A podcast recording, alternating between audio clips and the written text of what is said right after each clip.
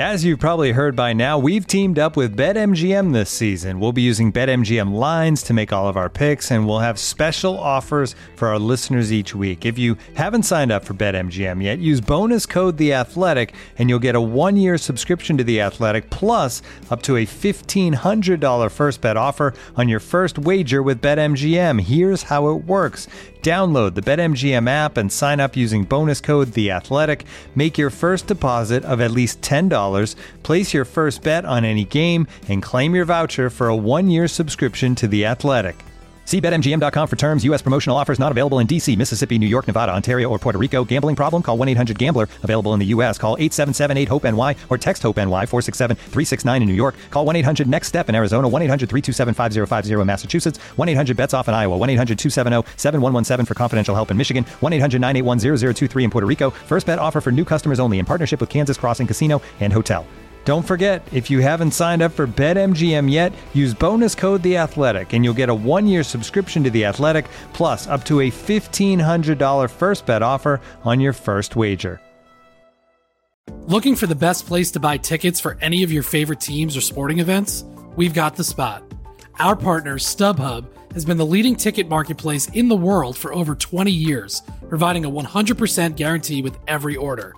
From a worldwide selection of live events, the widest choice of tickets and industry leading partnerships, StubHub has what you need to purchase with confidence. StubHub, an official partner of The Athletic.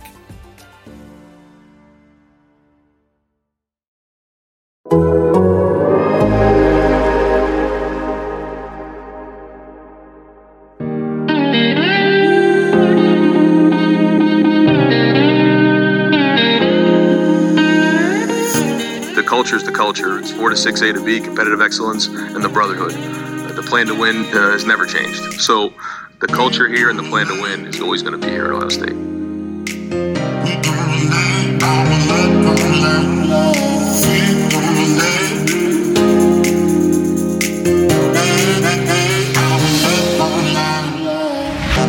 Welcome back to 4 to 6 with A and B, your Ohio State podcast brought to you by The Athletic. This is a milestone show. It's a special show, show number 100 for 4 to 6 with A and B. And because it is a special show, we felt that we should bring on a special guest. So I am joined by Ari Wasserman. Ari, welcome to the show. This is your time to tell everybody and tell me how you feel about our friendship. What? If you can't if you can't do it during a milestone show, then you can't do it. Period. Okay, uh, moving on from that, uh, Ohio State is coming off a 52 to 12 win at Michigan State in East Lansing on Saturday. We'll, we'll dive into that a little bit because it was a bizarre game. Ohio State was down five starters, 17 scholarship players. I think you guys know the deal by now. We're recording this on Monday morning, and we don't know what's happening with the Michigan game yet.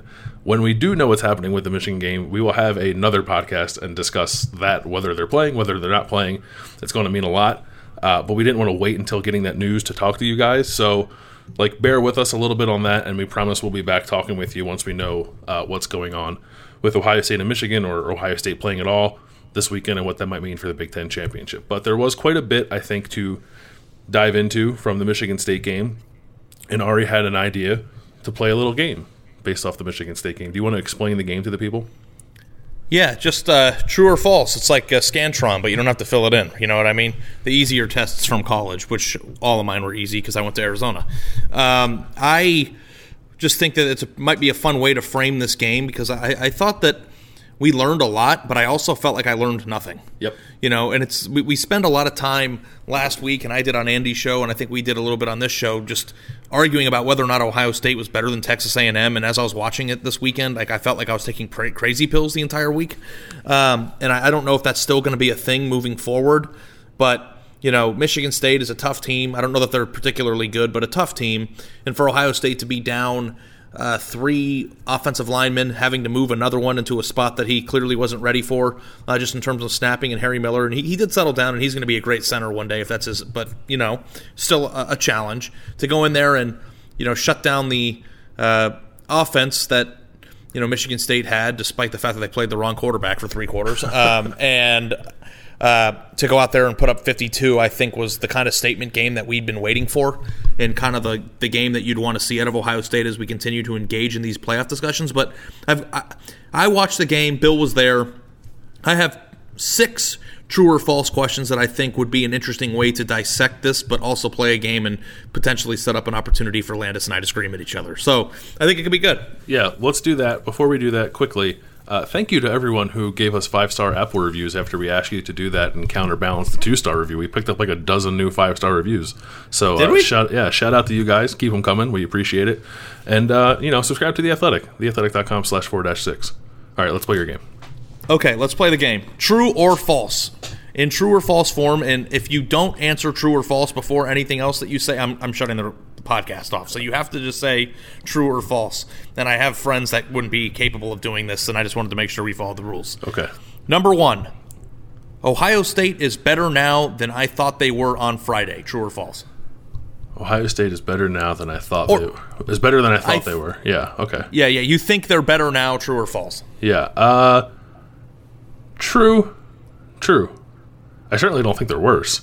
Um I guess I could be neutral, but I think they're a little better. I thought Michigan State stinks. Um, and you made a salient point that they played the wrong quarterback at the start of that game. My man was rifling balls into the stands like he was Joe Bauserman.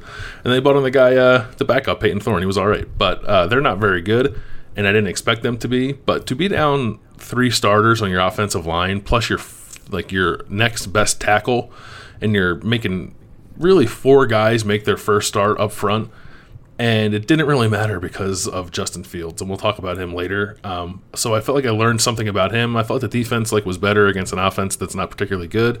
Um, but overall, like I thought they showed a little something to just like go go through a weird week, lose a lot of guys, and then come out and like put together their best game of the year. Yeah.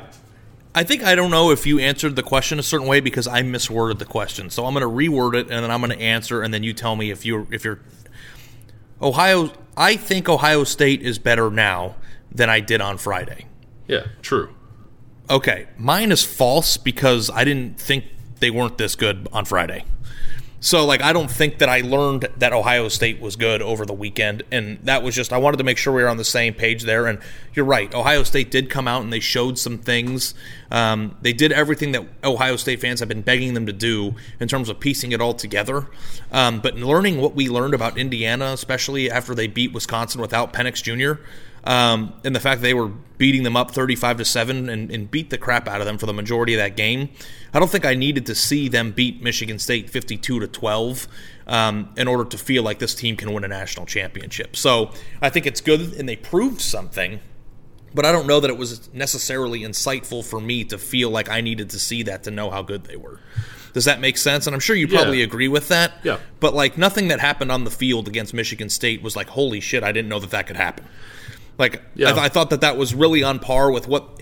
And granted, we've never seen Ohio State play uh, with this completely new offensive line um, alignment. You know, you had some snap issues with Harry Miller.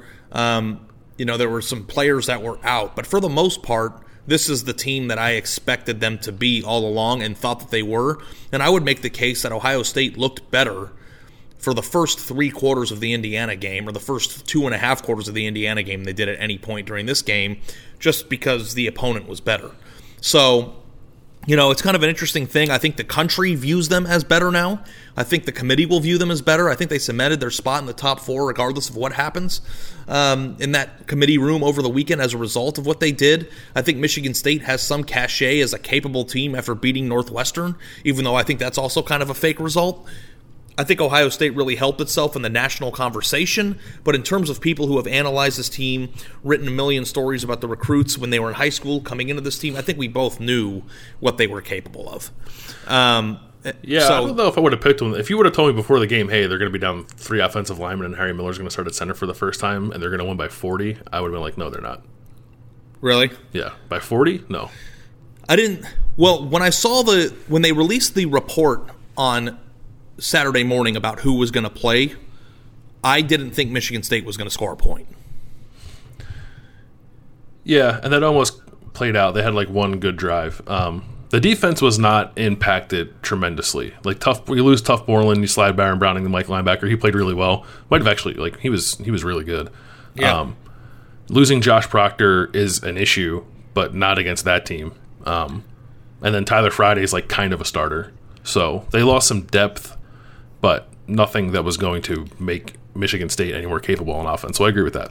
I thought the final score would be something like 38 to 7 maybe. Yeah. When I saw the report. Like to me, I tweeted this before the game, but when the when they released the availability report and they had 23 guys out and the, the players that were out, I thought, you know, if you were nuanced uh, like you are, Bill, in your wonderful coverage as they pointed out on the ES, on the ABC broadcast. Shout, Shout out out to Landis and the Athletic.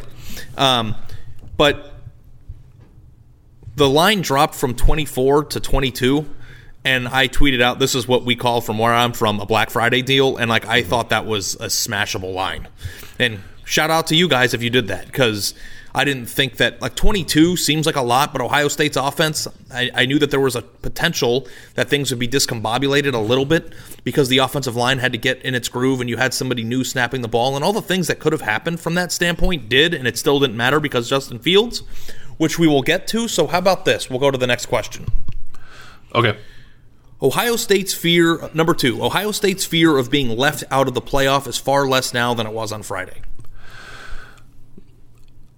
I think that's true. I'm not sure Ohio State fans are there given the uncertainty about this weekend. That again, we still don't know what's going to happen yet. Um, but I think, regardless of like what you and I think about this game, and I I think you make a good point about like us being closer to it, analyze it a little differently than the country at whole will and the committee will. Like I think the committee is going to look at that game and be like, "Yep, that's a playoff team." Whatever questions we had about Ohio State, they lost five starters. They won by 40. Their defense looked good, even though it's fake. Um, I think all that helps Ohio State. Indiana beating Wisconsin with its backup quarterback helps Ohio State. Like it was a kind of a perfect um, collision of events there for Ohio State. I think to really impress the playoff committee in a game coming in where I thought it was just like win the game and nothing else really matters. They kind of did get like some style points in a weird way. So I, I agree with that uh, statement. True. I thought it was, for lack of a better word, a sexy game. The offense put Yeah. up a ton of points, and the defense didn't allow anything until it didn't matter. And um, maybe it would have been a little bit closer if Mel Tucker didn't have a cowardly punt. Um, when his quarterback or the new quarterback that came in, Thorne was ten for ten, and they had like fourth and three from the forty-six, and they punted, which still makes my eyes bleed. Um, maybe they would have scored um, and made it a little bit better, but like Ohio State didn't have the complete performance, both in what you saw on the field and what the scoreboard represented this season. And I think Ohio State has played similarly as they did against Michigan State in streaks during this year. They did it in the second half of the Nebraska game. They did it uh, against Indiana. You know, you had some weirdness in that Rutgers game, but like for the most part, the team that we saw on Saturday is who Ohio State is. Now, if they play a better offense or a team that has more skill, because I think that's what Michigan State's biggest problem is. I don't know that they have a ton of offensive skill. So when you play a team like Indiana, who has Fryfogle and had Penix Jr. at the time, they had guys who can make plays. And this is college football; guys are going to make plays. Um, but for the most part, I think from start to finish, uh, regardless of the total amount of games left, I think you look at that Ohio State team, anybody watching that goes, that team belongs in the Final Four. So, in terms of all the things that we're going to have to, sift through, of is, is Michigan game going to get played? Um, will Ohio State find another opponent? If it's not, uh, will the Big Ten change the rule to get all this other stuff that's going to be sorted out? I think is one thing, but I think the foundational basis of a lot of the arguments that I had listened to last week about Ohio State was they don't look that good, and like that's not true anymore because you're only as good as your most recent game. Granted, Ohio State's schedule is horrible. I understand that. The Michigan game isn't going to do anything to help that. Um, I didn't need the Illinois game or the Maryland game to show me the same type of result that we saw on Saturday. I think the fact that you have seen it now will help Ohio State just in the national narrative and the discussion of it. What will your What will your tolerance be this week for uh, just for example, somebody saying that Texas A&M might be better than Ohio State? I think that's dead. I don't think he will say that again. It was crazy, and I, I told him it was crazy when he said it last week, and I think it's even crazier now. And like Auburn's a, a, much better team than Michigan State, but anybody who watched both those teams play, and I think actually Texas A&M's offense looked really good against Auburn, but I think we all know what would happen. 10, nine times or at least 10 times out of, or whatever. The vast majority of the time those two teams played, I think Ohio State would win by double digits every time. I didn't watch uh, Texas A&M Auburn because I was uh, writing. Um, but there was like a weird play, like like the ball should have been picked off in one of his hands, and it ended up being a touchdown, and it was like a pure luck play, and like that's Yeah. the game. Yeah, it swung the game. It was the third. Like they were in trouble. Like it looked like Texas A&M was in danger of losing in the third quarter, and then uh, Bo Nix had one of the most amazing touchdown runs. I don't I know if you saw that. the highlights. that. That would happen in the second quarter, but then uh, A&M A&M wasn't being stopped at all, no matter what, whether that happened. A&M was running up and down the field the entire game, but um, there was a red zone play where uh, Mond threw the ball and hit an Auburn defensive back right in the hands at the five yard line, tipped back up, and an A&M receiver caught it in the end zone, and that was kind of like when the game ended there. So that stuff happens, but Yeah. uh, Teams in get terms breaks. of complete teams, you know, Ohio State gets breaks, teams, you know, get beaten, you know, whatever. I don't know. I just like if you watch both teams play, I don't know who's saying, yeah, that Texas A&M team's better than Ohio State. Yeah. Okay, So you were true. number on that? four. I think I'm true on that, yes, because I just think that the the discussion of it is going to shift. Good. I don't think the committee is going to change anything. The committee kept them in last week in the midst of all the discussions. Do you So- think the conversation will be different? Do you think that we'll, they'll still come out and say like, "Oh, we had uh, you know a robust conversation about Ohio State and A and M, and it was close. We picked Ohio State," or just going to be like, "We know Ohio State's number four. Um, I don't know the answer to that. I also don't give a shit what they say on the television show because I don't think they think about it before they get on there. Um, Stop letting the secrets out. I got to write stories about it and then hope people Yeah. read it. Yeah, I think that it's just like what he feels like saying in the moment, and that's that. I think the rankings are the thing that tell you what they think, not what they say on TV. Looking for an assist with your credit card, but can't get a hold of anyone? Luckily, with 24 7 US based live customer service from Discover, everyone has the option to talk to a real person anytime, day or night. Yep, you heard that right. You can talk to a real human in customer service at any time. Sounds like a real game changer if you ask us.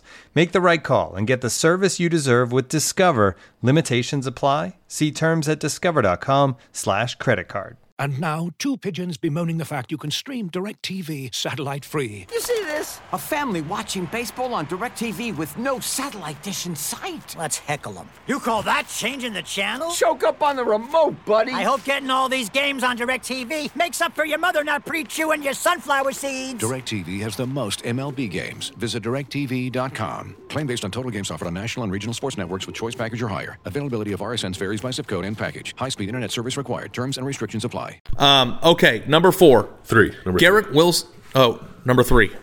Is the answer to Ohio State's secondary issues resting within one of the freshmen who played on Saturday? Um, That's a hard one, isn't it? yeah. Um, it's so hard to answer because Josh Proctor didn't play, and I think that really did mess up whatever plans they, they had in place for the secondary.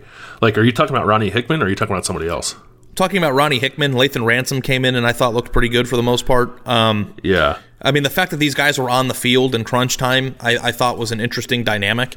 And I just didn't know if you thought, if and when they had to have a discussion about personnel, that if you lined one of those two kids up um, along with Proctor during a full healthy game, that Ohio State's secondary, from a personnel standpoint, you would feel good marching that team out in a playoff game. I might feel a little better. I mean, if you're talking about playing Ronnie Hickman with Proctor, then you're talking about taking Marcus Hooker off the field. Um, and I think I'd still be on board with that, although I feel bad saying it because I think this might have been Marcus Hooker's best game of the year. Broke up a touchdown pass, had a nice tackle on third and long, stayed home in center field for much of the game, which is really all he's asked to do.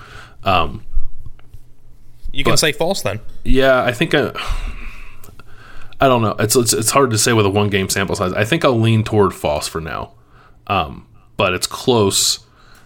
And I thought Ronnie Hickman played pretty well. I think he has a physicality that I like. I think he can play in the like nickel kind of cover safety spot that Josh Proctor had been playing, and then you could put Proctor at free safety and try to answer that question with with him in place of Marcus Hooker. Certainly think that's possible but I feel like I need to see more because, like, as much as I want to say like Ronnie Hickman looked really good in that role, I think you could also say that like, well, maybe Marcus Hooker's turning a corner, and that was like whatever he did last week was was a step in the right direction for him getting things figured out. I don't know if it is or not, but because it feels a little unclear to me, I think I'll say false. I'm going to say false too, but I also think it's a close discussion because I thought Ronnie Hickman had the look about him. You know, he's a big physical guy, and aside from that stupid personal foul that he had, I thought for the most part he didn't make any glaring issues, and he just had that that feel about him. And I I think I jump to conclusions more than you do. And I think we'll figure that out here in the next two questions.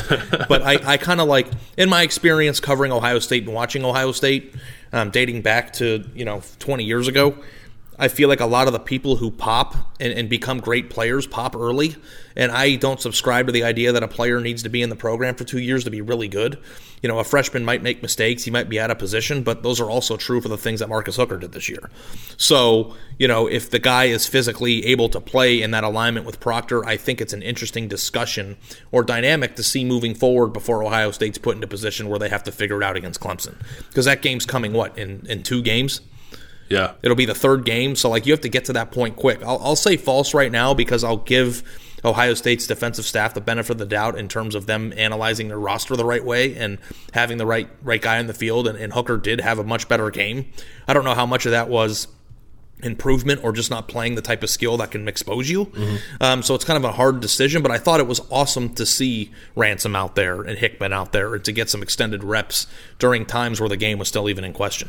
Yeah, and, and I think you know I, I forgot this that like Ronnie Hickman was a borderline top 100 player in high school and probably would have been if he didn't get hurt in high school if he would have finished his high school career out healthy and then he had a knee injury that was rehabbing from last year and that's why he didn't play as a true freshman. So he's a redshirt freshman, but he's got the recruiting pedigree of a guy who who is certainly capable of and, and people on some level I think could expect should expect to play early on in his career in a significant way. So if, if it's if he's the answer, I don't think that's surprising. Uh, it's just hard for me to make those kind of sweeping judgments on anything defensively because of how bad Michigan State is on, on offense. Like it was a get right yeah. game in every sense of the word, but and we talked about this after the Indiana game, like the way the schedule set up, you just weren't going to get answers.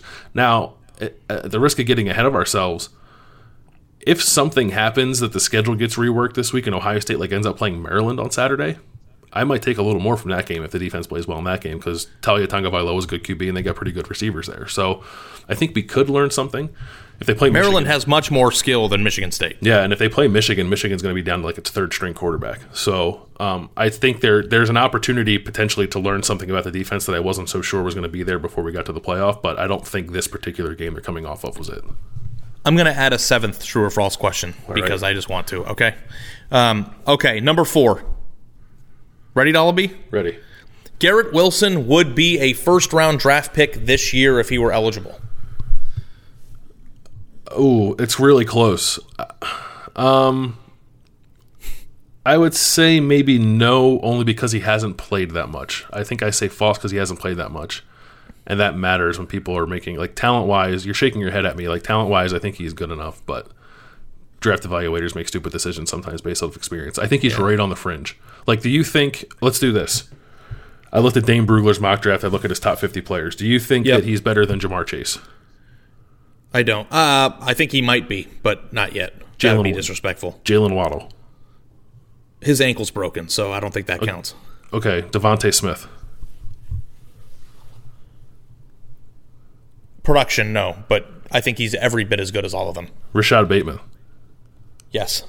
So those were Dane's four first rounders. The other ones he had in the top 50 were Terrace Marshall from LSU, Chris Olave, which is interesting, and Rondale Moore. Um, I think he's a better draft prospect than Olave. I think he is too. I think he is better than all of those. Like he's not, I don't think he's better than Chase. I think I'd probably take DeVonta Smith over him. Waddle's hurt, so that's hard. But then I think you have a discussion, like a real discussion. So mm, would he be a first round pick this year? I think I'm talking myself into it. Okay, I say true. I think it's true. I think all you have to do is look at him. I, I, don't know.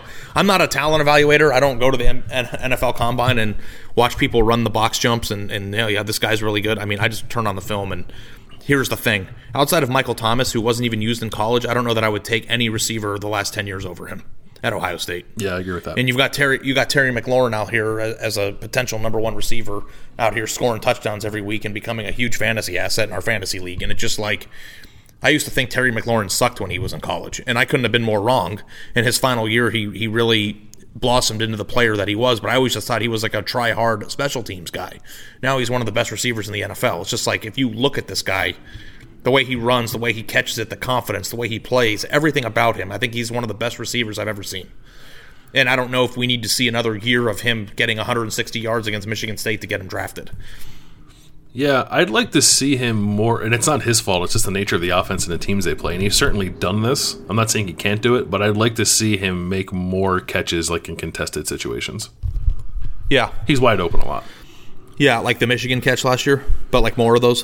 Like well, like the Clemson Fiesta Bowl catch was absurd. Yeah, yeah. that was absurd. Yeah, And that's- I'm he'll, and he'll have to do that. Yeah. he'll have to do that if Ohio State and when Ohio State gets to the playoff. Um, I, I just don't doubt that he's capable of doing that regularly. Um, Yeah, and like when you start, and that's like when you start comparing him to the other four first round draft picks potentially in this year's draft. Um, it's hard because you've seen them do it for longer periods of time. But I am ready to say that he's capable of all those things, and I don't need to see the next year to know that that's what it's going to be. Like it's what it's going to look like next year. I don't know that that's like a mystery. yeah. Okay, ready? Number five. Let's do it. Okay, so we're both true on that. You, are you true or false on that? I think I talked myself into it being true. It's it's close again, but I'll lean towards true. Five. In the limited reps that Miyan Williams had uh, late in the Michigan State game, he did enough to prove that he should get more looks along with Master Teague and uh, Sermon. Uh, false. Um, it's like we do this every time a guy looks good in garbage time. Um, I think it's fa- like it's not. He ran really hard. He ran like violently. I think is the word that I used when I was writing about him um, in final thoughts. I thought he was fun to watch. It was late in a blowout. I think against backups, like the game was not in hand at all. So, um, no, I'm I'm false on that. I like him. I think he's interesting. I don't know what he's going to be here given what's coming in next year, but I'm I'm false. He, I don't think he's a guy you put in the starting rotation. Can we do um, another like true or false question based on that question? Just like branch off to another one. Sure. Does Miyan Williams have more wiggle than the starting running backs on Ohio State's de- offense right now? I don't know that I saw that. So false. Uh, Yeah, mostly like inconclusive, but I guess I say false right now because I can't say Yeah. that does definitively. Listen, I understand the concept of garbage time, and I also understand that you can't turn him into a starting running back right now because he ran for 25 yards or whatever it was and a few carries in the fourth quarter. But the question is, does he deserve more looks? What does and that I would say like like more consideration from the coaching staff to carry the ball in first quarter of games that are are close for him to get more reps with the first team for there to be more discussion of the way the running back position is employed right now. And I just I've been talking about this all year and I don't know if I'm ultra sensitive to it because we saw Dobbins and we saw Elliott and we've seen some tremendous running backs come through this program, but there is a glaring in my opinion a glaring lack of offensive playmaking ability in the backfield right now. And I don't know, um, you know, Teague runs hard. He hits people, runs forward, and falls forward for four yards. Sermon had his best game at Ohio State. Uh, I know that there's reason to be excited, but I don't know that I would feel particularly comfortable about Ohio State's ability to make plays on the ground in a playoff game. And while you have two two more games where um, you're playing against teams that are overmatched. It might not matter, but I promise you, as we sit here on December 7th, it is going to matter when they play Clemson. And I don't know if Miyan Williams is the answer. I just think that it's worth giving him a run to see what's going on there. Because I thought he ran hard. I thought he looked like he had some shiftiness to him. I know he's a little meatball, so he wins the uh, the nickname comparison. And maybe I'm overreacting. I get it. I overreact. I'm wrong all the time. But just, I thought it was an interesting discussion to have. Um, I mean, I, I think there are many, many Ohio State fans who who are in a similar boat to, as you, and I think part of my answer to it being false is just knowing that it's not going to happen because we saw Steele Chambers look good against Nebraska, and that amounted to precisely nothing for him moving forward. So I don't think Miyan Williams doing this against Michigan State is going to either, especially after Trey Sermon, like I guess, played his best game, although I think that 64 yard touchdown run, you or I could have gained 30 yards on that. Um, his 25 yard run was way more impressive than his long touchdown run. Master Teague, I thought played fine, like sort of himself. So I think they those are their two guys. Um, I think there are other things that factor into it, namely, like, do you want a guy who's five foot eight pass blocking for Justin Fields? Because I sure as hell don't. Um, and they're a passing offense, and that matters, uh, especially if they're going to be down offensive linemen. I think that factors into the equation too. But it's mostly that like it was five carries against a backup defense from a bad team in a blowout game, and I don't take very much from that like ever. So I'm I'm false, but I'm intrigued. I guess is where I'm at on Miyan Williams. Yeah, I guess intrigued is the right thing, but he's going to be five eight for the rest of his career. So it's just like, how tall was Dobbins? Was he six foot? No, and he was a terrible pass blocker. Dobbins is like 5'10, I think. He was Yeah. awful in pass protection, but he's super dynamic as a running back, so it didn't matter. But if you want to compare the two, I'll scream at you for five minutes because that's ridiculous. You ready? Showtime. On May 3rd, summer starts with The Fall Guy. Let's do it later. Let's drink a spicy margarita. Make some bad decisions. Yes. Audiences are falling in love with the most entertaining film of the year. Fall guy. Fall Guy? Fall guy. That's what the poster said. See Ryan Gosling and Emily Blunt in the movie critics say exists to make you happy. Trying to make it out? Nope. Because I don't either. It's not what I'm into right now. What are you into? Talking. Yeah. The Fall Guy. Only in theaters May 3rd. Rated PG 13. No, I, I'm just saying, at a certain point, him carrying the ball every now and then. I'm not saying give him 25 carries a game, but I would like to see him carry the ball in the first quarter or go- in their next game. If you want to give him a touch like. early, give him a touch early. I'm not. I'm not opposed to that. Yeah. I don't. I don't think it's going to happen. I'm not opposed to it though. Like I. I just. I don't. I guess whether he's worthy and whether it's going to happen are two different questions. I definitely don't think it's going to happen.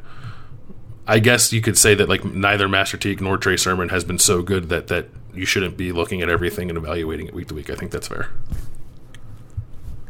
Okay. Um, all right. Well, I think I just wanted to have the discussion, and you know what? I actually am here for you if you want to scream at me for five minutes straight. Like I, I'll be that for you. No, uh, like if you're if you uh, want to compare Miyan Williams and J.K. Dobbins in a sincere way, then maybe we can do that. But I, I no, I'm just trust- saying. Like trust I don't know that I don't know that the only thing about whether or not you can be a good pass blocker is height, right? Is it is it, it what makes you height the problem that the person that you're trying to block can overpower you, or that the person can put their arms up and block a pass? It's or get or, or be a distraction to the quarterback because you don't have the physical ability. If you're like, little, just you like can be from a, a, good tactical pass blocker. standpoint. If you're little, you can be a good pass blocker because you can use your leverage if you know how to do it. Like I'm not saying you if I'm not saying being short means you can't be a good pass blocker, um, but he's little, and I would imagine there's a reason he's meatball that he's fourth on the depth chart. I think Actually, fifth th- if Marcus Crowley is healthy. Yeah.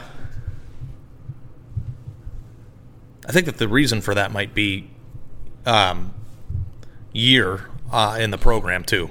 But Yeah, it's part you of know, it for sure. Yeah, fair Inexper- enough. Inexperience. Okay, so I added. We've got two more because I added one. Okay. Let's guess this one might take a while, but number six. That was the best game of Justin Fields' career.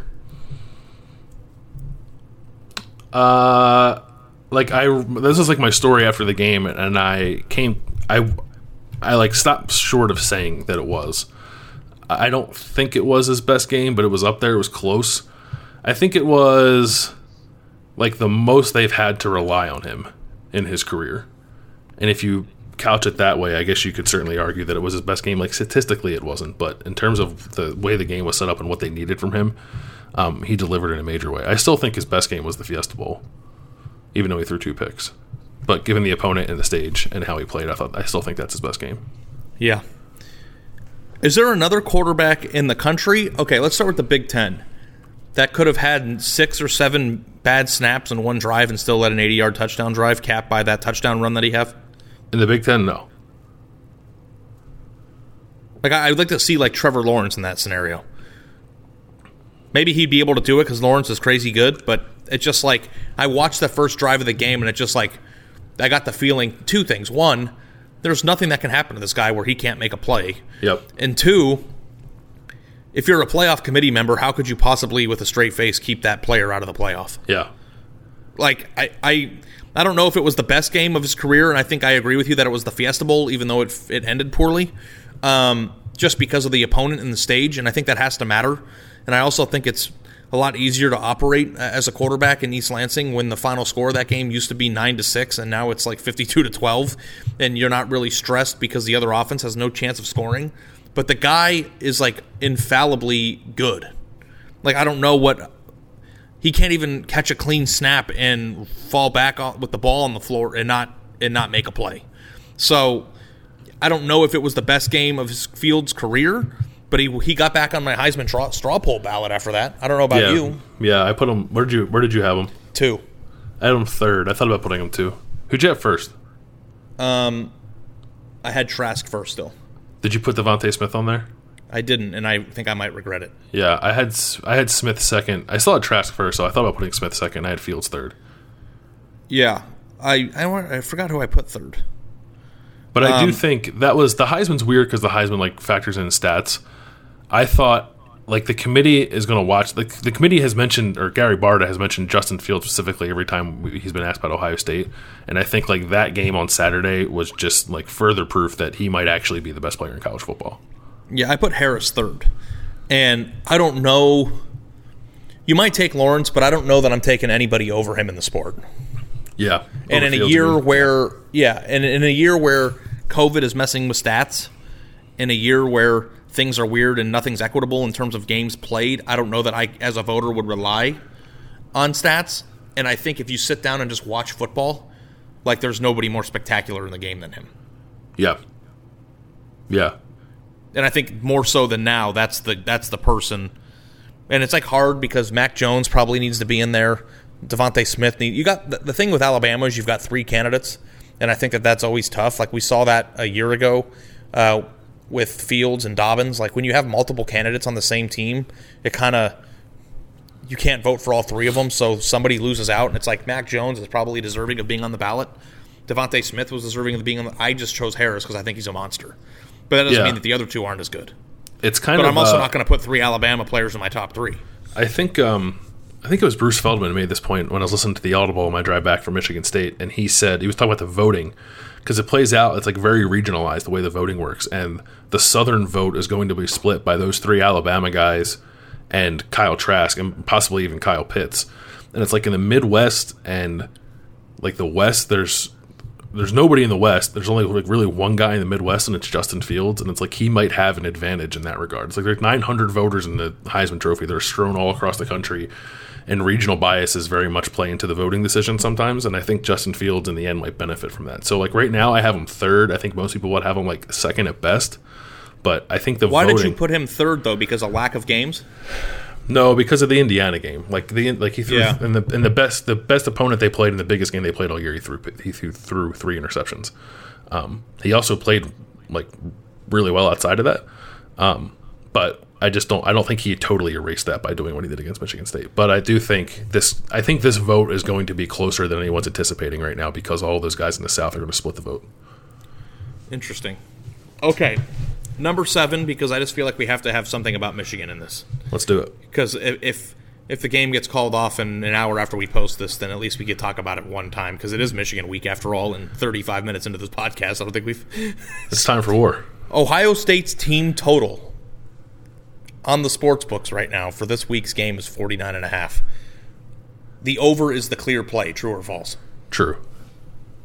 I think that that's easy. Yeah. I thought Easy. too the, the thirty point spread. I was like, oh my god, I can't believe the spread's thirty. It's like I like it makes total sense that the spread's thirty. If you watch these teams play this year, Yeah, even if Michigan scores 31 points, they're going to not cover. I think Ohio State's going to get the 50 with ease. yeah, because especially too, even if Ohio State ends up playing them and they're down a little bit on the offensive line, which I- which they should be. Um, Michigan State or Michigan is without Aidan Hutchinson. Like their their pass rush is is weakened too. So it's like they can't cover Chris Olave. They can't cover Garrett Wilson. Justin Fields might throw seven touchdowns in that game. I would. I would And I also over. think that hit the yeah. over, hit the team total. True, true, true, true. True, true, true, true. Okay. Well, that concludes our game. Thanks for being a contestant, Bill. I appreciate it. That was fun. That was good. That was a good game. I, I uh, I love you- games. I'm glad you brought that to the table. Okay. Uh, I love playing games with my best friend. We'll uh, we'll wrap up there. Uh, like we said, we we don't know just yet what's going to happen with Ohio State and Michigan, but once we do, we'll get back with you guys and, and discuss what whatever that decision is and what it means moving forward. Uh, but we wanted to talk about this Michigan State game, what we saw, what we learned, what we think, if anything, we can carry forward from that. So. Uh, for my best friend Ari Wasserman, uh, I'm Bill Landis. Thank you for listening to Four to Six with A and B. Uh, subscribe, rate, and review wherever you listen to podcasts. Five star reviews only. Subscribe to the Athletic, theathletic.com slash four dash six. Thanks for hanging with us, and we'll talk to you guys next time.